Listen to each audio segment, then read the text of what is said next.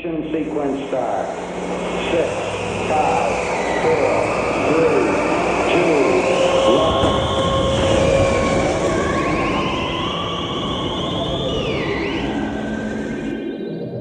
Senhoras e senhores, aqui é a comandante Maísa no ar. Em nome de toda a tripulação de distorção, eu queria deixar aqui as minhas boas-vindas a todos a bordo deste voo de número 108 e hoje um, voo muito especial porque a gente vai falar de uma banda muito especial. Vai ser um voo todinho dedicado à discografia dessa banda e a gente está falando do The Cure. É, astronauta Eric, você tá por aí? Por aqui tudo bem, comandante. Temos um ótimo plano de voo e um plano de voo inédito, né? A gente nunca fez isso. Exatamente. Com este voo, a gente inaugura uma nova fase no Distorção, um novo desafio, que é, de vez em quando, fazer um especial com a discografia de algumas bandas aí que a gente gosta. Começamos aqui pelo The Cure. É, vamos ver o que a gente faz aí pra frente, né? É, agora sim, eu acho que a ideia aqui não é a gente né, passar aquela ficha limpa de disco por disco, né? A gente vai passar, pelo menos é o que eu imaginei nesse plano de voo, é de falar as impressões sobre o disco, né? O que, é que você acha do disco, o que, é que você conhece, o que, é que você não conhece. Óbvio que tem aqui ali tem informações preciosas, históricas e tal. E, inclusive, vamos deixar aqui aberto os discos que a gente não conhece também, de, não, Claro. não só do Cure, mas das bandas que vão vir por aí. E porque às vezes você gosta muito de uma banda, não conhece exatamente todos os discos, né? Então, Claro, exatamente. mas os que a gente não conhece, a gente vai dizer aqui. Sim, somos sinceros. E é exatamente isso aí que o astronauta falou. é, E mentiras sinceras. nos interessam. Exatamente isso que o astronauta falou. Não é nosso objetivo fazer um, é, uma, várias informações sobre a discografia, uma enciclopédia sobre a discografia, porque também esse não é nem meio que o objetivo do nosso podcast, né? A gente fala, claro, informações que a gente sabe, que a gente lê, que a gente lembra, porque muita coisa a gente não lembra depois de ter visto, lido, mas o lance é falar nossas impressões, né? Um papo sobre a nossa sensibilidade em relação à discografia da banda. E claro que vão surgir discos que a gente não conhece, ou escutou pouco, ou não lembra, enfim. Pode surgir hoje, pode surgir nas próximas. Com certeza a gente vai lidar com isso. E eu acho que vai ser muito legal, porque o lance é realmente falar. Que é interessante falar sobre as nossas impressões, porque a informação, o Wikipedia tá aí, né? O pessoal pode entrar no Wikipedia e ver tudo sobre os discos. É isso aí, comandante. E, e adiantando que a gente está fazendo esse, esse plano de voo baseado nos discos do Cure, porque ele confirmou o show no Brasil e está uma certa expectativa, né? Ele soltou umas informações aí no, no Twitter que vai é, trazer um show de pelo menos duas horas e meia, eles não aceitam tocar menos que duas horas e meia, ele vai trazer um merchandising completo, vai ter um monte de coisa legal aí, pôster, camisa, isso tudo que os fãs gostam, então tipo, o Robert Smith provavelmente está fazendo sua última passagem pela América Latina, né, e ele quer fazer em grande estilo como ele tem feito Agora a gente tem acompanhado a turnê nos Estados Unidos, né? Parece que grandes apresentações, Madison Square Garden, tal, baita shows assim de 3 horas, 40 músicas, é uma doideira. É, eu disse, o, o, o Robert Smith disse que basicamente não sai da casa dele para fazer um show com menos de duas horas e meia. E aí ele prometeu isso aqui no Brasil também. É, e eu acho que ele é um cara que vai realmente fazer a promessa cum- ser cumprida. Bom, antes da gente entrar no, propriamente nesse assunto The Cure, discografia, enfim, a gente vai aqui falar sobre algumas coisinhas antes do, do nosso voo. Vamos conversar aqui sobre alguns assuntos para preparar a cápsula para voar, né, astronauta? É isso aí, comandante, vamos deixar tudo pronto para levantar voo.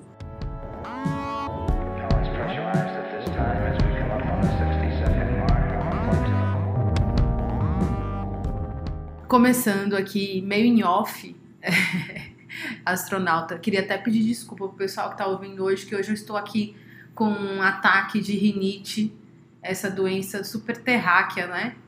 É, que até hoje não inventaram uma cura definitiva, então sofro. Então, de vez em quando, o pessoal vai escutar a minha voz um pouco é, mais anasalada, ou de vez em quando eu tentando né, conter aqui a minha, a minha alergia, mas vamos lá.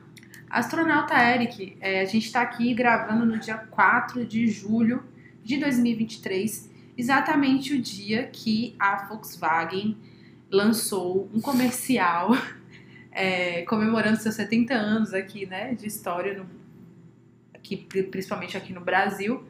E aí trouxe, né, nesse comercial, uma homenagem também, basicamente, a... Na verdade, usou né, a imagem da Elis Regina, feita ali com inteligência artificial, junto com a sua filha, também cantora, a Maria Rita.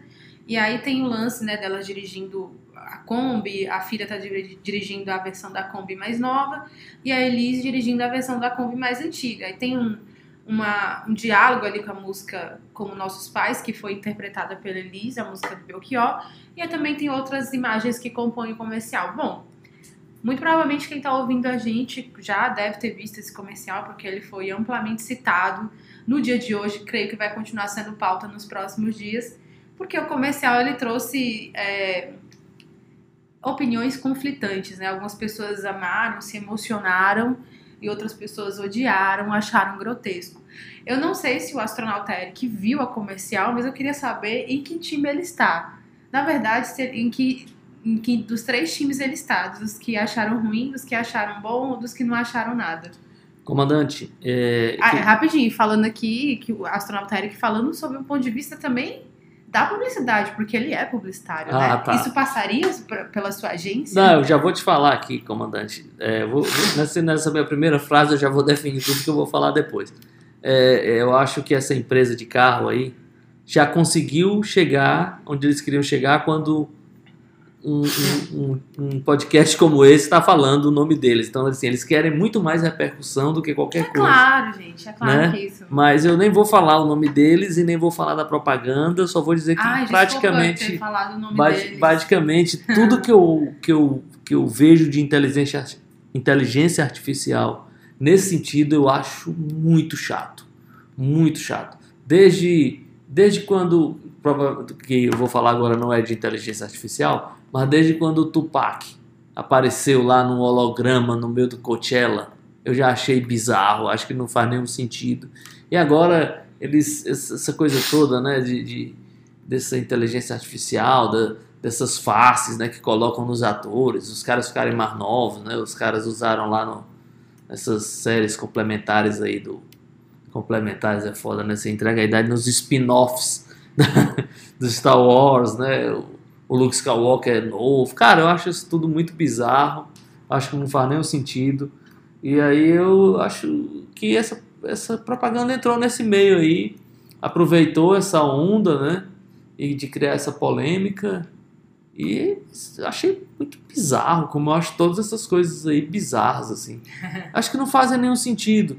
É, né? eu, eu, eu pedi, assim, esse comentário porque a gente tá falando muito aqui, né, sobre Sim. essas coisas de inteligência artificial. Em outro episódio a gente falou sobre a informação errada que as pessoas entenderam sobre a, uma música dos Beatles. Dos Beatles, é. Aí a gente está sempre tocando nesse assunto porque realmente é, é, a gente vê que essas ferramentas de inteligência artificial elas vieram é, para todos os campos. E Inclusive aí, para os bregas como esse. É, e é também algo que eu, que eu não vejo muito sentido quando eu vi o comercial, eu fiquei com a sensação de ver uma, um, uma notícia sobre hologramas, por exemplo, que eu já achava muito ridículo. E na verdade não é nem ridículo que eu acho, mas desnecessário. E sob o ponto de vista da arte mesmo, que é aí que eu queria chegar nesse ponto, eu acho que é, essa facilidade da, de um CGI, enfim, de um deepfake, de simular as coisas e transportar isso para para peças, né? Podem ser é, cinematográficas, publicidade, musicais, enfim, qualquer coisa. É, peças que transmitem uma ideia, eu acho que às vezes nas mãos erradas, é, é, eu acho que pode causar assim um problema muito grande num ponto de vista cultural, porque eu acho que torna as coisas muito óbvias, muito apelativas, muito rasteiras, entendeu? Como achei esse comercial. Não tem problema nenhum a pessoa se emocionar com um comercial, tudo bem, mas assim, é, não é nem sobre o comercial em si, mas eu acho que essa ideia, ah, eu vou colocar da mesma coisa que fizeram, por exemplo, o CGI da Princesa Leia lá no Star Wars, sabe? Eu acho uma coisa tão, uma ideia tão rasteira, sabe? No sentido de, nossa, vamos chocar todo mundo porque a gente vai colocar a imagem da pessoa que morreu recentemente aqui e todo mundo vai ficar impactado. Eu acho que é algo tão apelativo e não tem problema ser apelativo, mas é apelativo de uma maneira muito óbvia que eu acho que prejudica assim a cultura em geral e ca- acaba formando uma pessoas que têm uma sensibilidade pouco aflorada, sabe? Pessoas que elas não são capazes de ver, é, sentir coisas na, na entrelinhas, entendeu? Elas, elas precisam enxergar o óbvio para sentir alguma coisa. Então, acho que nesse ponto de vista, para mim é um pouco preocupante, sabe? Eu acho que é, banaliza muito os nossos sentimentos e tal, acaba fazendo com que as pessoas sejam muito. tenham uma sensibilidade bem pouco apurada, é isso que eu acho. É, eu lembro que, que quando teve aquele holograma lá do Tupac, né? E começou essa onda e tal. E aí eu lembro que surgiram várias é, notícias que. Eu não sei se nem chegaram a ser realizadas essas turnês. Que ia ter uma turnê do Elvis com holograma. É, falaram inclusive numa do, do Zappa em holograma. É, é, também, mas essa ficou mais no campo do, do Disse Me Disse, que era uma do, com o Ronnie James Dio em holograma. Cara, isso é tipo meio patético, assim, né? O cara É, isso pra mim é um futuro distópico. é tipo, cara, pra quê, né? O cara tá lá enquanto ele tá vivo, tá fazendo e, e tá afim de fazer, beleza. Depois você ficar assistindo a imagem. É, e a obra, Não, não a obra da sentido. pessoa, ela, ela continua vivendo de outra maneira, não através de um holograma, de uma. é, desse negócio aí do comercial, que não era nem propriamente comercial que eu queria falar, sabe? Mas sobre a, a ideia das pessoas acharem que isso é legal, isso não é legal, e isso prejudica, eu acho, que, que a nossa sensibilidade como ser humano, assim, de, num, num aspecto mais geral, e vendo é, mais a longo prazo, sabe? Porque você imagina, pra mim o futuro distópico é não existe mais nada pra gostar, nem nada pra você relembrar com uma sensação de gosto daquilo, só existem hologramas e inteligência artificial pra fazer tipo algo super óbvio eu conseguir ter um tipo de felicidade, sabe? É muito ridículo. É, e é outra coisa que eu acho, assim, mas só pra encerrar, né? Senão a gente tá se alongando demais nisso tudo.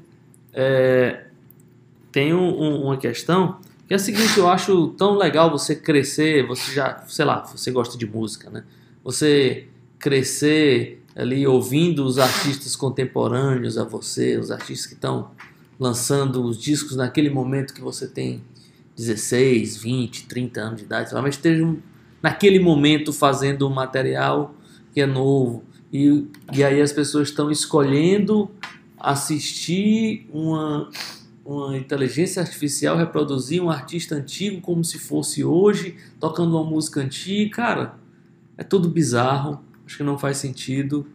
Por favor, pessoal da tecnologia, vamos inventar. isso, Vamos né? inventar coisa nova, né? Vamos fazer usar essa inteligência artificial para outra coisa, mas não para ressuscitar esse passado de maneira bizarra. Essa é a minha opinião. é isso? É isso, agora é Pronto, com comandante, você. agora é comigo. É, comandante, semana passada nossa nave não decolou por problemas técnicos, né? Mas eu queria perguntar para a comandante é, se ela ficou por dentro é, dos shows do famoso Glastonbury, as coisas que aconteceram por lá. Eu vou perguntar aqui algumas, ver se a comandante acompanhou ou não acompanhou, se ela gostou, se ela não gostou, o que é que deu, né? Algumas coisas chamaram a atenção. Uma delas eu não devia, mas chamou. Foi o Guns N' Roses fazendo um show com o Axl Rose sem voz. E no final o Dave, variar. o Grohl foi lá cantar, né? Paradise City. O Dave Grohl apareceu em três momentos nesse festival, né? Ele apareceu com Guns N' Roses, ele tocou com Pretenders, bateria e fez um show surpresa do Foo Fighters, que não estava avisado e tal. Então essa é é uma pergunta. A outra é que aquele cantor, aquele Rick Astley, né, fez um show com aquela banda Blossoms, tocando apenas o repertório, o repertório do The Smiths. E eu fiquei, hã? Será isso mesmo? Será que essa moda pega? Será que vai tem uns caras já falando isso, né? Que ah, agora vai ter uns artistas aí revisitando e tocando o repertório de artistas que não estão, não sei o que e tal. Beleza, comandante, é isso. Chutei a bola e o comandante faz o que quiser agora. Ah, eu ia falar, eu pensei que você ia falar também sobre o show do Queens of the Stone Age, que deixou assim uma boa marca no Glastonbury e o pessoal ficou bastante animado pro Queens of the Stone Age. Ah, é? Eu não, eu não vi. Eu, tava, eu- vi uma outra notícia do Queens of Stone Age, já que estamos emendando aqui. Foi na Bélgica, né? Aham. Que há oito anos atrás, não sei se o comandante viu isso, há oito anos atrás eles fizeram um show e na música I Wanna Make With You, é, o Homem-Aranha apareceu no público, Ah, foi sim. nadando até o palco. E agora, oito anos depois, Ele fizeram lá, na mesma música ele apareceu de novo, o Josh Holmes chamou ele de novo pro palco, né? E Agora, tal, né, só resta saber se é realmente a mesma pessoa debaixo É, daquela. ele ou, se é o, que era. ou se é o Homem-Aranha do Aranha Verso, né? Porque tem vários. É, inclusive ele parece que comeu muito pão massa grossa. Ele deu. Deu uma engordadinha. Tá diferente, mas ele não tava com a mesma mobilidade da dancinha. Mas tudo bem, vamos pra frente, comandante, com você. Bom, teve o, o show aí do Queens of the Stone Age também, que abriu uma roda punk aí no meio do show, que foi bastante animado. O pessoal ficou bastante impressionado né, com a vigorosidade do Queens of the Stone Age ainda ao vivo e ficou. é, o pessoal aqui do Brasil ficou animado pro show aqui que eles vão fazer. É, sobre o Foo Fighters é, fazer show Surpresa. surpresa, eu não sei, né? Pra mim o Dave Grohl é esse labrador da música, assim, o golden retriever da música. Parece que ele tá sempre alegre, invadindo shows e fazendo festa. E o Foo Fighters sendo agora essa banda, né, que é alegria, é um pontinho de, de luz, assim, em todos os shows. Eu não sei, assim, eu, eu- muitas vezes eu criticava, assim, essa postura do Dave Grohl de, de querer ser sempre esse cara muito legal, muito adorado, de fazer questão de ser esse cara querido. É, e parece que ele é assim mesmo, né? Eu não sei, eu acho que eu, eu acabei me contentando que ele Foi, é se, esse cara. se rendeu, né? É, ele é esse cara, deixa ele. Eu gosto dele, de verdade. Eu acho o David uma grande figura. E aí eu achava que ele era um pouco forçado com essas coisas, né? De querer ser sempre um cara muito legalzão, mas eu acho que ele é assim mesmo e não vou mais ficar é, implicando com isso.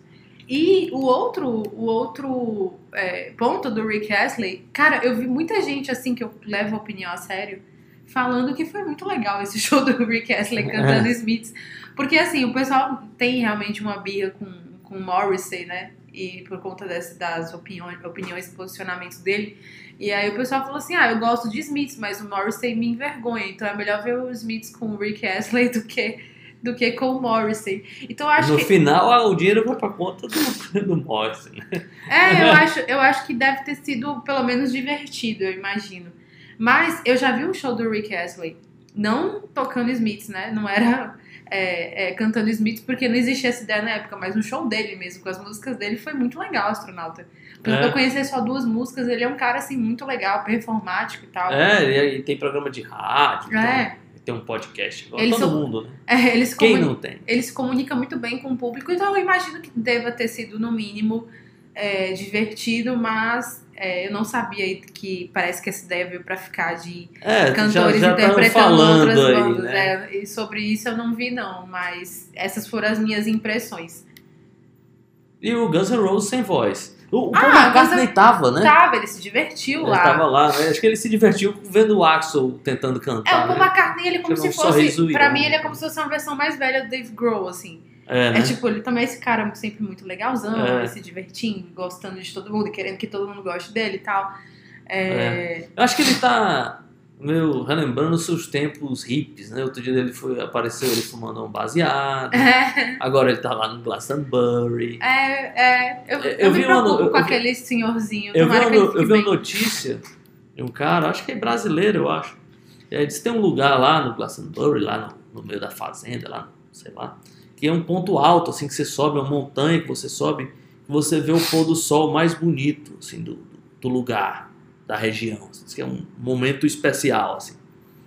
E o cara subiu lá para ver esse pôr do sol, e quando ele olhou pro lado, quem estava lá vendo o pôr do sol? O próprio Paul McCartney. Ele falou assim, cara, quando isso vai acontecer? Se eu vou subir numa montanha aqui para ver o pôr do sol, no Glastonbury, e viro pro lado, o Paul McCartney também está fazendo a mesma coisa. É, ele é muito vibes, né? É, muito vibes. E certamente estava fumando o seu baseado. É, certíssimo ele. Bom, é, e aí o Axel Rose cantando sem voz também já é uma coisa É, só não é esperava normal que ele pra fosse. gente, né? Normal pra gente, mas eu não esperava que ele fosse fazer isso no Glastonbury. Mas É, assim como assim como o sol vai se levantar amanhã na cidade de Teresina, que a gente tem certeza que o sol não dá trégua, o Axel Rose vai cantar sem voz. Então é uma coisa que não me surpreende. agora, só pra finalizar, hein, comandante, que já, já demoramos demais na nossa introdução à máquina. A, a cápsula já está pronta há um bom tempo. Mas, assim, pelo menos o Axel Rose não usa o artifício da dublagem. Pelo menos Né? isso, exatamente. ele tá sendo, assim, um cara de pau real, assim. Ele tá sendo um cara É. de pau em tentar cantar e não... Porque todo mundo já tá usando esse, esse artifício e ele não está. E ele não está. E aí, esse é um ponto interessante, porque falar do Axel Rose e falar mal dele e do Guns N' Roses parece que agora quer meio que chutar cachorro morto, sabe? Beleza, cara, a gente sabe que a voz dele tá uma bosta mesmo. Mas eu acho o Axel Rose um cara necessário. Apesar de eu não gostar do Guns N' Roses. Porque é um cara que tem postura, sabe? Ele tem uma certa postura, ele é tipo meio. Sempre teve, né? Então é algo que tem, assim, uma, uma autenticidade, querendo ou não. Beleza, então é isso, vamos decolar. Eu, eu vi, no dia do show, vi vários comentários que, tipo assim, a coisa que mais surpreendeu foi que o Guns N' Roses começou o show na hora, mas agora não tem mais tempo pra gente comentar isso. Vamos decolar, hein, comandante? Vamos nessa. 60 seconds and counting. T minus 60 seconds and counting. The vehicle now is completely. Bem, tripulação, agora que estamos ganhando altura, espero que, esto- que todos estejam com os cintos afivelados, sentados nas suas poltronas, confortavelmente para aproveitar essa viagem que nós vamos invadir o terreno gótico, ou pós-punk, ou dark, ou qualquer outra coisa que possa definir o som do The Cure, banda inglesa do final dos anos 70, que pegou uma caroninha ali, ainda no punk, mas que desenvolveu né, sua linguagem muito mais ali nessa coisa pós-punk, dark, né, o gótica, ah, do começo dos anos 80, fez muito uso de sintetizadores, teclados, acho que é uma das bandas que corria na vanguarda desse tipo de som, né, e aí projetou o que viria, viria a ser os anos 80 e vamos começar, comandante, pelo início, né? Por onde é melhor. Vamos começar pelo início, né? É, Vamos começar pelo primeiro disco do The Cure, não é não? exatamente, pelo início, pelo Vamos lá. melhor. É, eu queria só falar que... O melhor se começar, não tô falando que é o melhor disco, hein? É, é pelo início, Oh, que é a é. melhor maneira para se contar uma história partindo do início. Nem sempre, né? Mas assim, nesse caso a gente vai partir do início. Mas eu só queria falar aqui curiosidade de distorção, momento curiosidade de distorção. O The Cure, no nosso podcast, é uma das poucas bandas que a gente considera ter uma discografia nota 10, não é astronauta?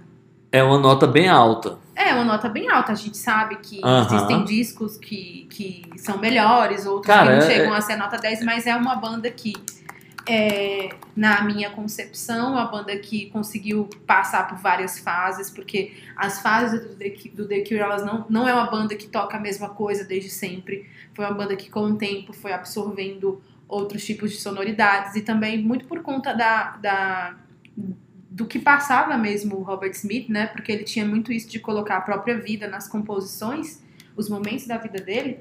É, o The Cure foi uma banda que mudou também liricamente.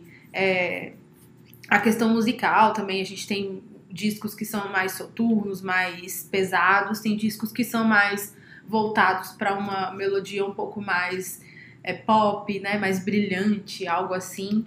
E mas aí tem uma fase, né? Também que que tem uma, um lado de música eletrônica, né? Absorve umas coisas de música eletrônica também. Mas tudo, tudo que o The Cure fez, sempre fez assim com muita autenticidade. Tipo, é, sempre achei que foi muito verdadeiro mesmo. é, com muita propriedade, né? Sobre a própria arte. É uma banda que tem isso. Tem muita integridade também. Eu acho que o Robert Smith até hoje se, se tem um posicionamento muito íntegro, muito verdadeiro. E eu acho que muito por isso, não só por ter discos bons, não é só isso, mas assim, pelo conjunto da obra, é uma banda assim muito nota 10 assim para mim, uma banda que eu sou muito fã mesmo, e não só por gostar, mas porque a história dela é uma história muito é, muito exemplo assim para mim, sabe? Para uma banda que é formada ali no final dos anos 70, é, pelo líder, né? O líder sempre foi o Robert Smith, passou por várias mudanças, mas ficou ali o Robert Smith e o baixista ali como é, uma base, assim, né, da banda. E a trajetória começa ali com o primeiro disco, de 79, o Three Imaginary Boys. É, você gosta desse disco, astronauta? Eu acho Eu- esse disco muito legal. Eu gosto muito desse disco. É, é um disco é, mais com a sonoridade, como eu falei no começo, mais com aquela cara punk, assim, né? Sim, É mais básico, não tem muito essa de teclado, não tem sintetizador, né? É um disco mais direto do Cure. E já, óbvio que já apontando ali um caminho e tal, mas eu acho que dessa primeira fase talvez seja o disco mais diferente da carreira, né? sim, né? E ali a gente tá. 79 já marca um momento muito interessante ali na música, no, no rock britânico, que é esse final, né, da música punk, mas. é, é, ou seja, as bandas ali elas estão muito influenciadas pela explosão punk de 77, né, 78, mas ao mesmo tempo é um, tipo assim, é uma transição para os anos 80 que marca esse momento pós-punk. Tem lá a morte do Ian Curtis e tal, e isso também influenciou muito, né, a trajetória do Robert Smith. Ele ficou bastante é, é, tocado com a, com a morte do Ian Curtis e ele colocou muito isso nas composições. Eu queria falar só uma curiosidade. é, o primeiro disco, que é esse que a gente tá falando, o Three Imaginary Boys, de 79, é um disco. é, é, a banda, né, o The Cure, foi rejeitada ali pela Polydor, e aí surgiu uma segunda oportunidade de lançar esse primeiro álbum pelo, pela Fiction Records, do, e o nome do, do, do, do dono da Fiction era o Chris Perry. Ele era funcionário de uma gravadora, mas ele viu no The Cure uma grande potencialidade e ele fundou o próprio selo só para lançar o The Cure. Bom demais, né? Não é muito legal isso? É. E aí a gente vê, né, realmente, o The Cure bastante influenciado pela explosão punk, é, mas eu já vejo também ali nas letras uma veia muito pop que o Robert Smith sempre teve, assim, aquela coisa de falar muito sobre os sentimentos, né? Só que aí nessa estreia a gente já tem clássicos, assim, que todo mundo já deve lembrar. Exemplo de Boys Don't Cry, que é uma música das músicas mais tocadas do The Cure. E tem, né, uma música chamada Killing in Arabic, que é o das músicas mais também famosas desse disco, que é baseada numa obra que eu adoro, do Albert Camus, O Estrangeiro, que é uma, um livro muito interessante, né? O Camus, ele era um, um escritor que falava sobre é, o absurdo, né? Ele não via sentido em nada e o The Cure, o Robert Smith, usa também esse livro para inspirar uma das músicas desse disco, que eu acho demais. Agora, comandante, sabe uma coisa curiosa? É que é, a música Boys Don't Cry, ela não tá no, no disco, né?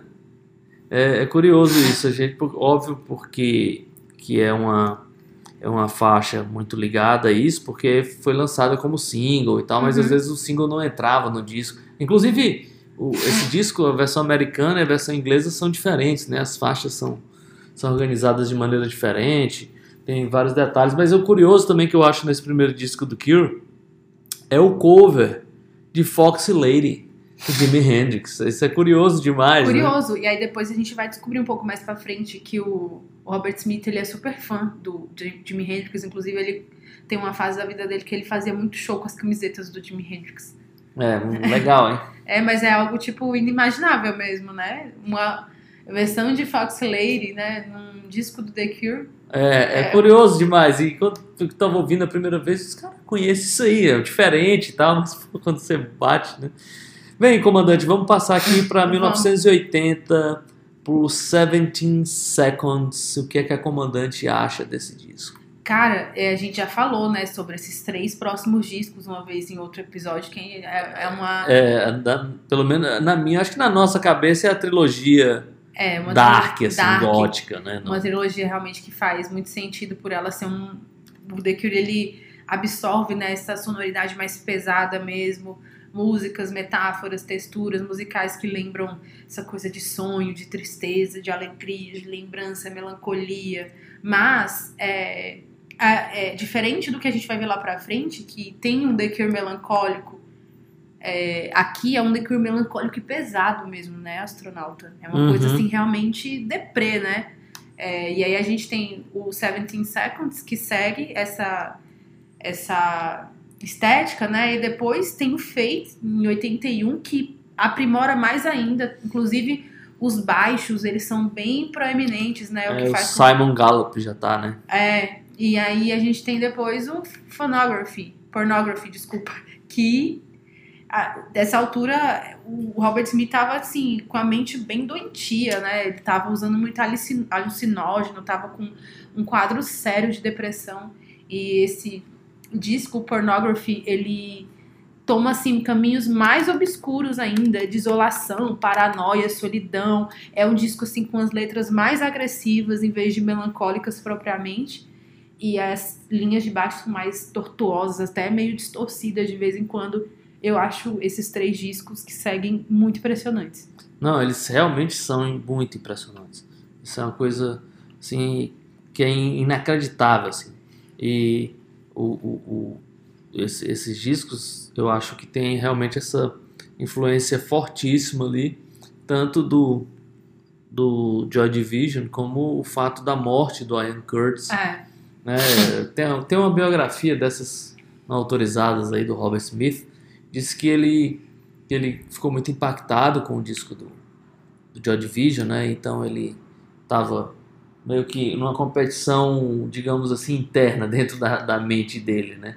De se comparar o seu trabalho ao trabalho do, do Joy Division.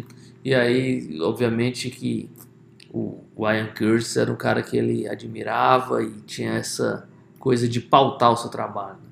E quando o Ian Curtis morreu, da maneira trágica que foi, o Robert Smith pensou, putz, cara, esse cara aí, ele foi muito longe, assim, né? Foi longe demais nessa coisa toda. E aí a maneira dele expressar isso tudo foi nessa, nessa agonia, nessa, nessa escuridão que são esses discos dessa fase, sobretudo do, no Pornography, que é um disco que eu acho que influencia muito é, o que eu vi de rock industrial ali no sim. final dos anos 80, começo dos anos 90, tipo, muito timbre de bateria, muita coisa, muita sequência ali que, sei lá, o Nine Inch Nails, essa galera ia usar lá na frente, muito vem dessa sonoridade ali do Pornography. Com certeza. É, o disco Pornography, pra mim, é nota 10, assim. Se pudesse ser mais que 10, pra mim seria mais do que 10. Inclusive, as faixas, elas vão se complementando, né? Uma com a outra. É um dos discos... Ah, fase clássica, assim, do The Cure. É, inclusive, nesse altura desse campeonato, 82, o The Cure já colecionava fãs fervorosos, fiéis, é, que tem né, esses três discos como realmente é, o triunvirato assim, do The Cure. É, já tinha legião de fãs obsessivos pela Europa. E realmente acho esses três discos muito impressionantes. Se eu fosse indicar pra alguém escutar, assim, gostar do The Cure, conhecer mais profundamente, não começaria por aí, né? Porque são discos mais pesados. Mas eu acho que é essencial pra entender a banda. Eu acho que Pra mim, a pessoa que não escuta isso aí não entendeu The Cure muito bem, assim. Eu acho que é... é- eu acho que esse aqui é, é a essência do The Cure, são esses três discos. Então, comandante, Vamos de música? fazendo, partindo desse pressuposto que nós estamos aqui no quarto disco do Cure, fechando essa trilogia na cabeça dele, porque na cabeça do Robert Smith é outra trilogia que a gente É, vai não falar é mais essa na trilogia, frente, né? exatamente. A gente até já conversou disso, mas a gente reitera. É, vamos de música ou você quer falar já do próximo? Não, comandante, é com você e a música. Tá, ok, vamos de música. Tem uma música dessa primeira fase que eu adoro e é a música do 17 Seconds chamada Play for Today. Inclusive, ai, meu sonho é ver eles tocando essa música ao vivo, porque a execução ao vivo eu acho ainda melhor do que a execução de estúdio. Então vamos ouvi-la, a gente já volta. It's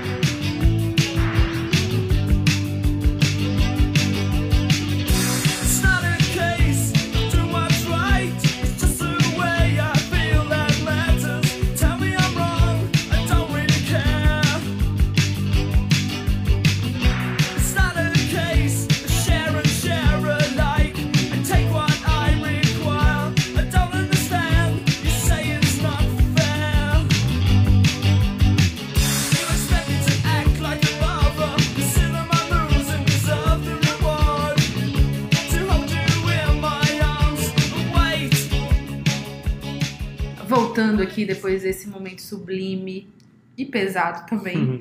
É, Astronauta em 83, o The Cure lança um disco que deixou assim os fãs um pouco é, não muito felizes assim. Parece que a galera que era muito fã mais fervorosa torceu um pouco o nariz, que é o Japanese Whispers em 83. Você lembra desse disco?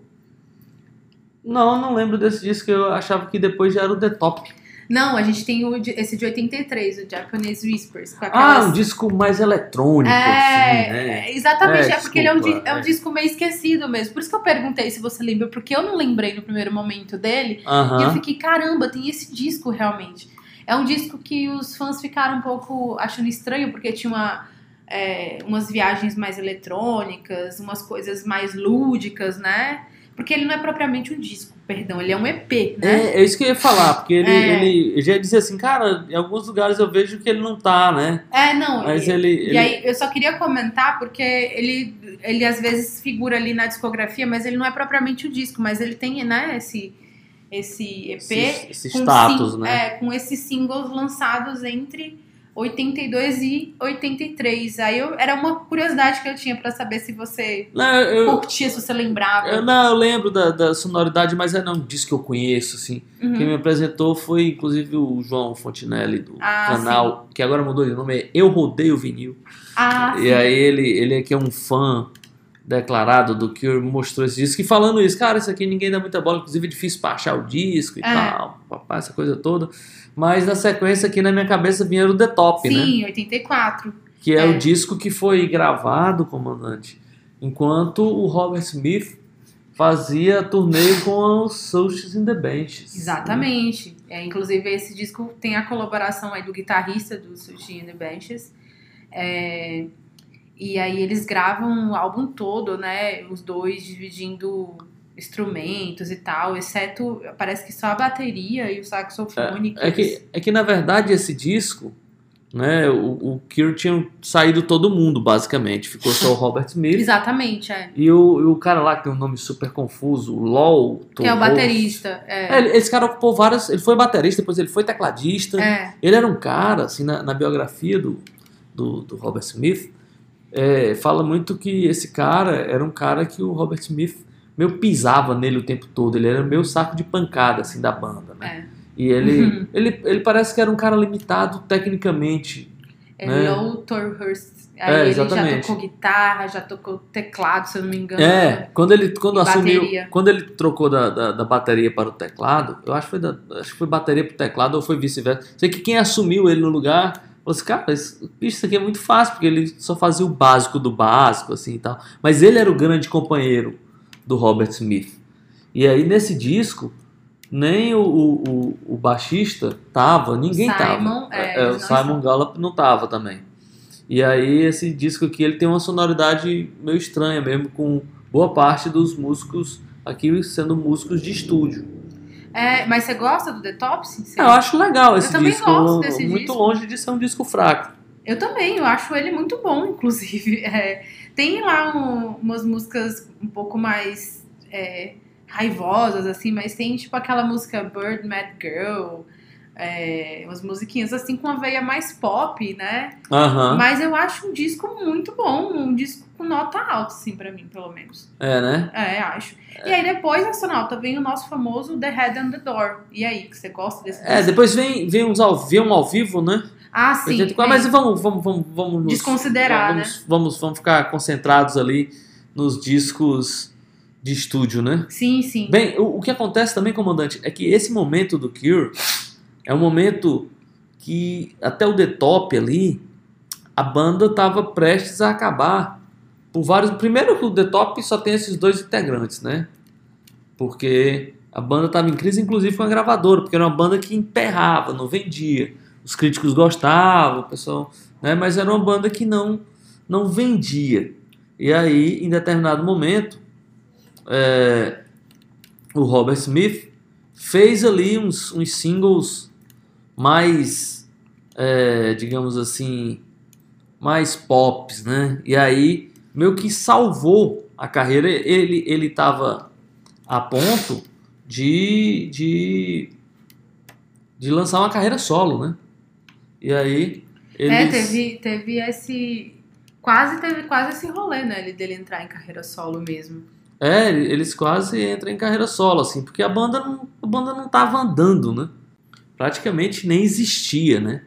A verdade é essa. E a, a- eles estavam ali meio que, como eu já falei, o Robert Smith meio sendo o guitarrista do Soaks in the Benches, né?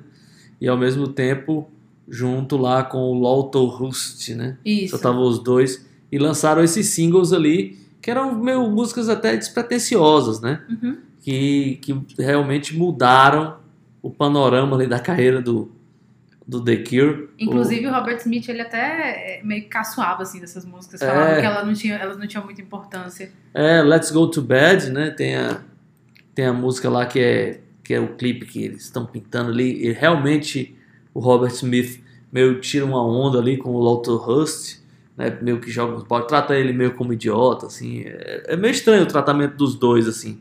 Né? O, Cure, o Robert Smith parece que que meio que tirava uma onda muito pesada Uhum. com ele. E tem lá Love Cats também, né? Uhum. Que é outra música que entra aí nesse balaio. E também ficaram com clipes muito populares. Foi quando eles começaram a, a, a, parceria ali com o Tim Pope. Que é engraçado que eles continuaram essa parceria com o Tim Pope, que foi por muitos anos ali o cara que fazia todos os clipes do Cure. É, quando lançava DVD, ainda era o cara na direção. Acho que nesse último, que é, que é um DVD triplo, sei lá, Blu-ray, não sei o que e tal. É um dos shows que a direção é do Tim Pope, né? Começou Uhum. aqui nessa época. Pois é. Aí foi exatamente esse momento que eles lançaram esse, esse compilado no Ja- Japanese Whispers, que antecede, né? Tipo assim, temporalmente ele antecede o The Top, que é o disco com, com o guitarrista do Susie and the Benches, e depois a gente vem com The Head on the Door. Mas é é exatamente nesses singles que aí o The Cure começa a entrar nas top paradas é, inglesas, né, britânicas, e meio que prepara o The Cure pro grande sucesso que ia ser o The Head on the Door, né? Porque o disco The Top, apesar dele ser muito bom, ele é um disco assim meio psicodélico, né? É, e foi justamente nesse momento que o astronauta falou que não existia mais uma banda propriamente. É, o, o, Robert Smith tinha brigado lá com o Simon Gallup. Com todo mundo, né? Gravou o disco quase de estúdio, assim. Exatamente, aí foi, ele, foi ele o Host. Aí foi quando, no final, assim, desse ano de 84, o Robert Smith implora pro, pro Gallup voltar à banda. E aí quando eles voltam, né, em 85 eles lançam o famoso The Head on the Door, né, Astronauta. É, que aí eu acho que é. Esse, o The Top é, parece muito um disco de transição, assim, né? É. Um disco meio jogado ali e tal. Não, não estamos dizendo que ele não é um álbum bom, Não, ele mas é ele é, um bom, álbum né? confuso, assim. Sim. E aí ele, ele serve de passagem ali pro The Head on the Door, que para muita gente é o melhor álbum do Cure. É, eu acho que aqui é o. Eu poderia dizer que aqui é o ponto alto do Cure no quesito melodias pop, assim Sim, né? Eu acho que é o álbum mais fácil do Cure, né? No sentido de, de, de- dessas melodias que entram mais fácil nos nossos ouvidos, mais fáceis de lembrar, né? Tem tem os hits, né? Já abre com um super hit, né? Que é In Between Days. É, então é um, é um disco muito marcante, um disco de muito sucesso para a carreira do, do Cure, né? sim, tem umas influências ali dos Beatles, né? É, tem umas camadas de guitarra hum, até mais clássicos mesmo. É, e tem esse lance do The Cure com uma veia pop muito forte e meio que alegre mesmo, né? Assim, com as melodias mais alegres, mais cativantes nesse sentido. Porque, por exemplo, o meu disco preferido, que a gente vai ver lá na frente, se é que eu consigo falar de um disco preferido, que é o Disintegration, que é um disco também muito é, aclamado, ele é um disco mais melancólico, já é a coisa mais tristonha, né? O que não é muito o The Head on the Door. O The Head on the Door é um pouco mais pra cima pra uma banda como The Cure. Então eu acho que é um disco mais fácil mesmo da discografia da banda. E é, foi um disco também que colocou o The Cure no panorama mundial, né? Porque o The Cure fez uma turnê mundial. É, por exemplo, acho que foi pro, veio pro Brasil também nessa época, se eu não me engano. Não sei se foi em 85. Eu acho que eles vieram em 87, não? 87 foi o Echo and the Bunnymen, eu confundo um pouco. É, não, eu não vou saber, mas meio que a banda foi apresentada pro resto do mundo nesse momento, do The Head on the Door. É, um grande disco e eu acho que agora é hora de música, hein, comandante? É hora de música e agora é com você, astronauta Eric. É comigo? É. Bem, vou escolher aqui uma música do The Hair on the Door. Aí ficou, ficou difícil e fácil ao mesmo tempo, né? Porque tem ótimas músicas nesse disco. É, eu acho que, pô, Between Days seria muito fácil, né? Mas eu acho que Seria eu a vou. música que eu escolheria. É, acho que eu vou de Close to Me. É, Close to Me é uma grande música também. Vamos nessa.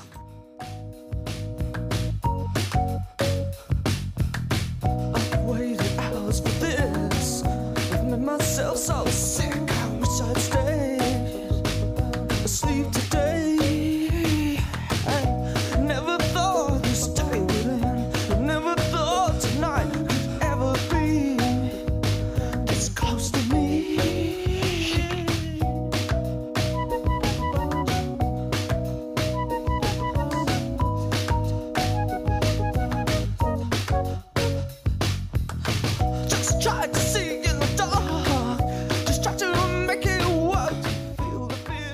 Bem, depois desse momento pop do Cure, nós vamos continuar com essa sonoridade aí, porque logo depois, na sequência, vem o disco que foi o disco que eu comecei a ouvir a banda. Foi o primeiro disco da banda que eu ouvi, que é o Kiss Me, Kiss Me, Kiss Me, um disco que eu adoro. Ah, esse disco é demais, a começar pela capa, é tão linda, né? Aquela, aquele close na boca de batom, né? É muito É, ali já é o próprio beijo, né? É, o beijo. Aí a gente pula do, de 85. É o- é o prime- e é um álbum duplo, né? É um álbum duplo. A gente Traz uma certa de... psicodelia e tal, eu acho muito bonito. É muito bonito. A gente pula ali de 85 pra 87 com Kiss Me, Kiss Me, Kiss Me, que é quando o caldeirão engrossa, né? Tipo, fica... é, esse disco, ele é mais... Eu acho ele mais é, eclético, parece. É, eu acho que já tem... Por ser um disco duplo, né? Tem já é, é, uma gama mais diversificada, assim, de, de sonoridades. E tem uma- um momento bastante interessante é que o The Cure parece que já tá com uma base assim nos seus integrantes, né? Parece que já exi- existe uma banda de fato. É, Antes ficou uma coisa assim muito sai, volta, confusão demais, né? E aí já tem uma banda um pouco mais é, estruturada. E aí, nossa, esse disco é maravilhoso. Tem músicas maravilhosas como Just Like Heaven, todo mundo conhece. Tem momentos super românticos como A Thousand Hours, One More Time, umas músicas é, mais é, rock and roll, tipo Fight. É, tem outras músicas assim que são um pouco mais diferentes, aquela If Only Tonight You Could Sleep, Cat. Enfim, um disco muito maravilhoso, tem uma veia também bastante oitentista, tem umas coisas ali que me lembram é, umas sonoridades do Bowie, enfim. A curiosidade, comandante, desse disco é que todas as músicas são creditadas a todos os integrantes. É, e Eu acho aí- que esse é o único disco que tem isso, não tenho certeza, mas eu acho que é o primeiro. E realmente tem os, os músicos, eles estão mais partici- participativos, né? Porque realmente é sempre o Robert Smith que, que figura, né, como líder da direção criativa da banda, mas a gente tem mais participações aí do músico, dos músicos. E o The Cure, assim, voando como foguete mesmo, se apresentando em países da América Latina, enfim. É, tem uma curiosidade que nessa época o The Cure foi se apresentar na Argentina, em 87. Foi uma das primeiras bandas dessa cenário mais alternativo britânico a realizar um grande show na Argentina. E o show acabou num tumulto muito grande, porque alguns fãs compraram ingressos falsificados e não conseguiram entrar. E aí foi uma confusão, assim, meio maluca. Latinos, né? É. e aí já, tinha, já tínhamos cambistas, né, operando pela, pela desgraça do fã. E aí a gente chega ali em 89 com o lindo álbum Disintegration. Eu amo esse álbum, eu acho que pra mim, nesse momento da minha vida, meu álbum preferido Ah, eu senti, eu tava sentindo que isso ia acontecer, hein? que esse era o álbum preferido da comandante. Sim, é, e aí o The Cure ele vem com três álbuns ali, o, tanto o The Head on the Door, o Kiss Me, Kiss Me, Kiss Me e o The Top, são álbuns um pouco mais alegres, né? E até aqueles EPs com singles são. é, parece que é uma música um pouco mais pra cima. Só que aí a gente entra no Disintegration, que são que é um álbum muito mais melancólico, vê lá o Robert Smith é, de uma maneira um pouco mais introspectiva, lidando com temas mais assim é, obscuros, um clima mais melancólico mesmo, que lembram lá os aqueles três discos que a gente comentou lá no começo, né? O Fate, Pornography, é, o 17 Seconds. É, eu acho que é o, a perfeição de um disco melancólico, porque ao mesmo tempo que ele é triste, ele também é doce, né? É uma coisa até mais celestial, uma viagem mais etérea, assim. Esse Mas- disco é de uma beleza maravilhosa, assim. Um disco é o famoso sweet dark pop songs.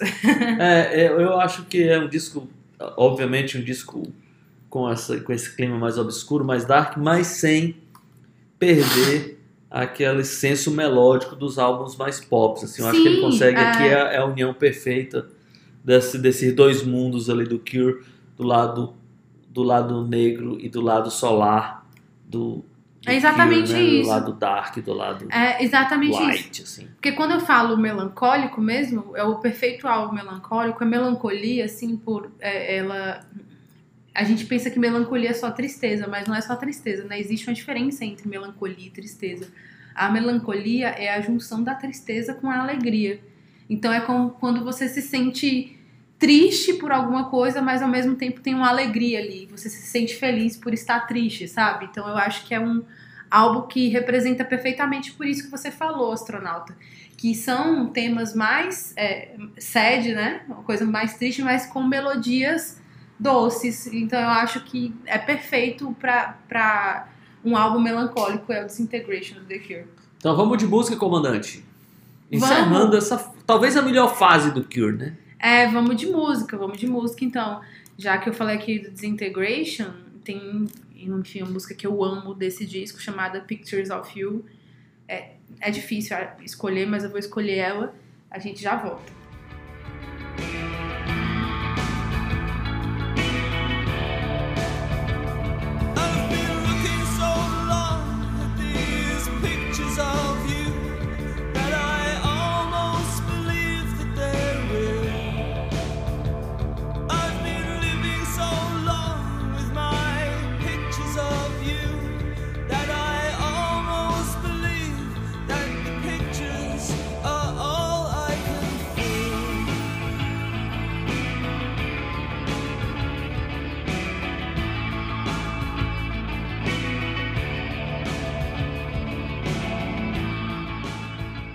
Após esse momento belíssimo, é, doce e triste ao mesmo tempo, é, o The Cure, eles, nesse, depois desse momento do Disintegration, eles entram no hiato, eles ficam três anos parados.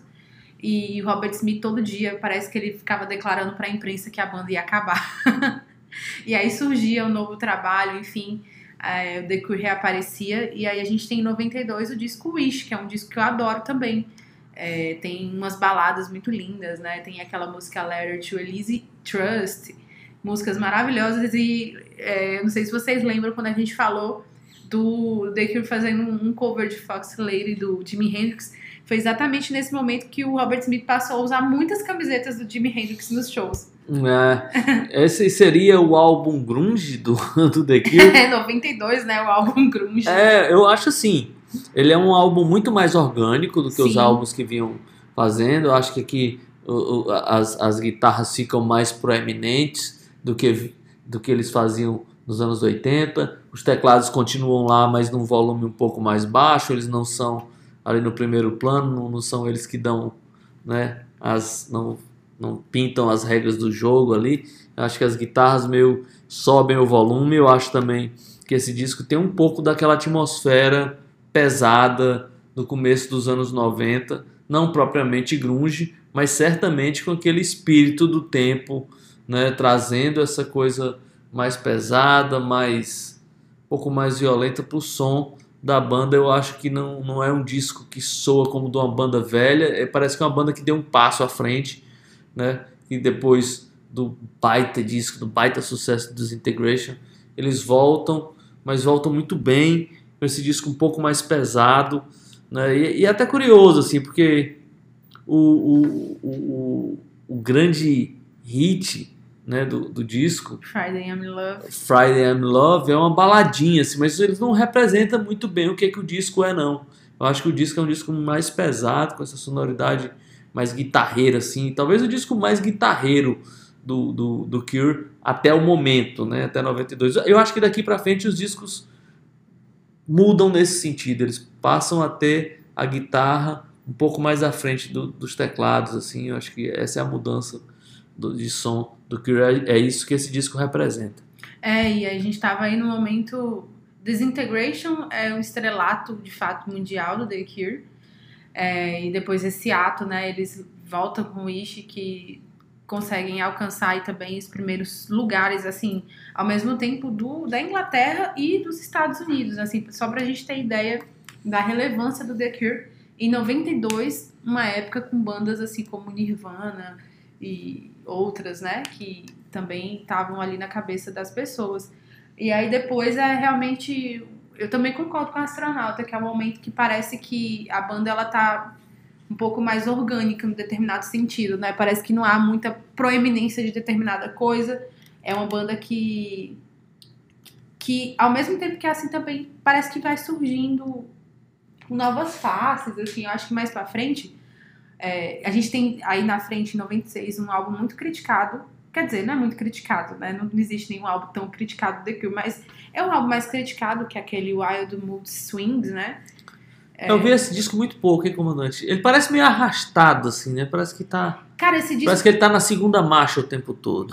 é, esse disco Ele ele foi um wish que não lançado assim num momento muito específico, que era aquele furacão lá do Britpop, né? É, foi gravado ali no mesmo estúdio do, do Radiohead, do OK Computer, né? E foi meio que ignorado pela mídia, assim, todo mundo, até os fãs assim mais fiéis acharam estranho. Então foi o disco mais massacrado mesmo.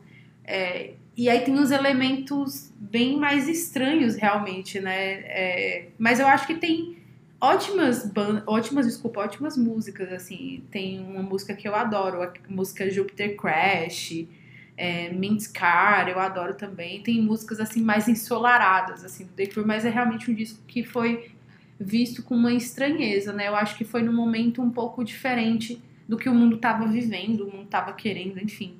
Mas eu acho que aí também tem o The Cure lançando, é, mostrando novas, novas fases. Aí tem depois o Blood Flowers de 2000, que é um disco que eu adoro. Cara, esse disco, ele, ele é surpreendente, né? Ele, Ele é muito bom esse disco, muito bom mesmo. ele é um disco que traz o Cure ali para um, pra um, pra um bom momento de novo, assim, eu- considerando que o disco anterior não, não tenha sido tão bom assim. Uhum. Eu acho que esse disco foi surpreendente, inclusive eu acho tanto de, de repercussão como de sucesso. Eu me lembro que tinha, tinha música direto na MTV, tinha um- teve um clipe que fez bastante sucesso. E agora eu tenho que lembrar qual a música de- desse, desse disco. Acho que é Maybe Someday, se eu não me engano, que eu acho que foi a mais conhecida desse É, eu disco. acho que sim. Que é um rock, meio que um rock básico, assim, né?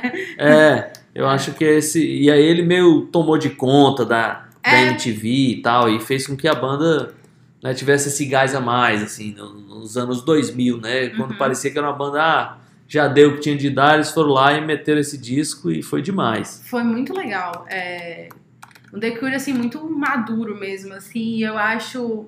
é, Eu acho que também que é um disco que quando você vai escutar, ele te, te surpreende positivamente, mas é um disco que, teoricamente, não era pra ser um disco muito fácil, porque as faixas são mais longas, né? Tem umas coisas, uns detalhes, umas atmosferas, umas coisas meio autobiográficas nas canções e tal. Mas a música mais conhecida, que eu acho que é Maybe Someday, ela distou um pouco das outras canções porque ela é uma música mais fácil mesmo. Então acho que eles também tiveram uma boa sacada em colocar essa música como um single e tal. Então, E aí a gente tem. Só pra. Vamos encerrando, né, Astronauta? A gente É. só tem mais dois discos. vamos lá. É, a gente tem o The Cure de 2004, né? Que era, foi produzido pelo cara lá do New Metal, o Ross Robinson. É um, um disco com uma pegada diferente. O pessoal vai lembrar, talvez, a capa é como se fosse um desenho infantil ali, do, do parece que é o Robert Smith da capa, né? Tem É. coraçãozinho com umas, com Eu, umas eu asas. acho até interessante esse disco, mas também não passa muito disso. Agora, o disco que veio na sequência eu nunca ouvi. Acredita, o último disco do. É, o, o, o 413 Dream. É. É, mas esse disco é muito bonito. Ah, Ele é, comandante? é Esse me passou bonito. batido. É, o álbum, esse disco era pra ser, ser duplo, mas a gravadora desistiu, tipo assim, meio que fez a banda desistir da ideia. É, e aí tava naquele momento, né, 2008, tipo, é, o CD tava um pouco embaixo naquele momento, de uma maneira geral, porque o CD tá meio que voltando agora de novo, né? Eu sei que as pessoas colecionam CDs ainda, eu adoro, mas naquele momento, 2008, tava estranho, né? É, então a, a gravadora não quis meio que investir num disco duplo. é, só que esse disco é muito legal. A, a voz do Robert Smith tá muito bonita. É, eu acho que lembra um pouco mais. Lembra um pouco daquela fase nos 80, mas também ao mesmo tempo tem aquela coisa também nova. É, é um disco que traz de volta o Paul Thompson, né? Que era o, o guitarrista que ele saiu lá desde o Wish. Wish. É, e tem uma música maravilhosa, que é a música de abertura, que é Underneath, Underneath Stars. Eu acho bem bonito esse disco mesmo, sabe? Acho que vale escutar, Astronauta. Bem, eu vou, vou corrigir esse erro, né? É, eu acho que você vai gostar, sério mesmo. Eu te conhecendo assim, do jeito que eu te conheço, eu acho que, que você pode gostar sim. Então, eu indico. Então vamos lá, vamos, E agora, vamos escutar e agora é com você, é, a, a, a, música. a música, né? É. Vamos usar ela, deixa eu escolher aqui. Então, comandante, escolhi aqui a música, vamos de End of the World, do disco que é produzido pelo produtor de New Metal. Quem é o produtor, comandante? Sabe quem é? Ah, eu esqueci o nome dele. Ah, não, eu vou lembrar aqui. Mas- Não, mas- eu anotei. Ross Robinson. Ele, Ah, ele é tipo, sim, ele é tipo sim. o cara do new, new metal. Eu falei new, é new metal. No Metal, é né? nu metal. É, eu tô ligado, eu tô ligado. Eu sei quem é esse produtor. Eu não, eu não lembrava que ele tinha produzido esse disco do Cure. Essa música é tirada do álbum de 2004, que é auto-intitulado, né? É, o The Cure. disco, né? The Cure. Eu gosto desse disco, eu tenho até uma ediçãozinha que vem com um, CDzinho, um DVD bônus, assim. Ai, que legal. que É, legal. massa. Ah, legal. Então vamos lá, End of the World, um clipe todo feito com stop motion, bem bonito. Isso, é Vamos bem legal nessa. esse clipe.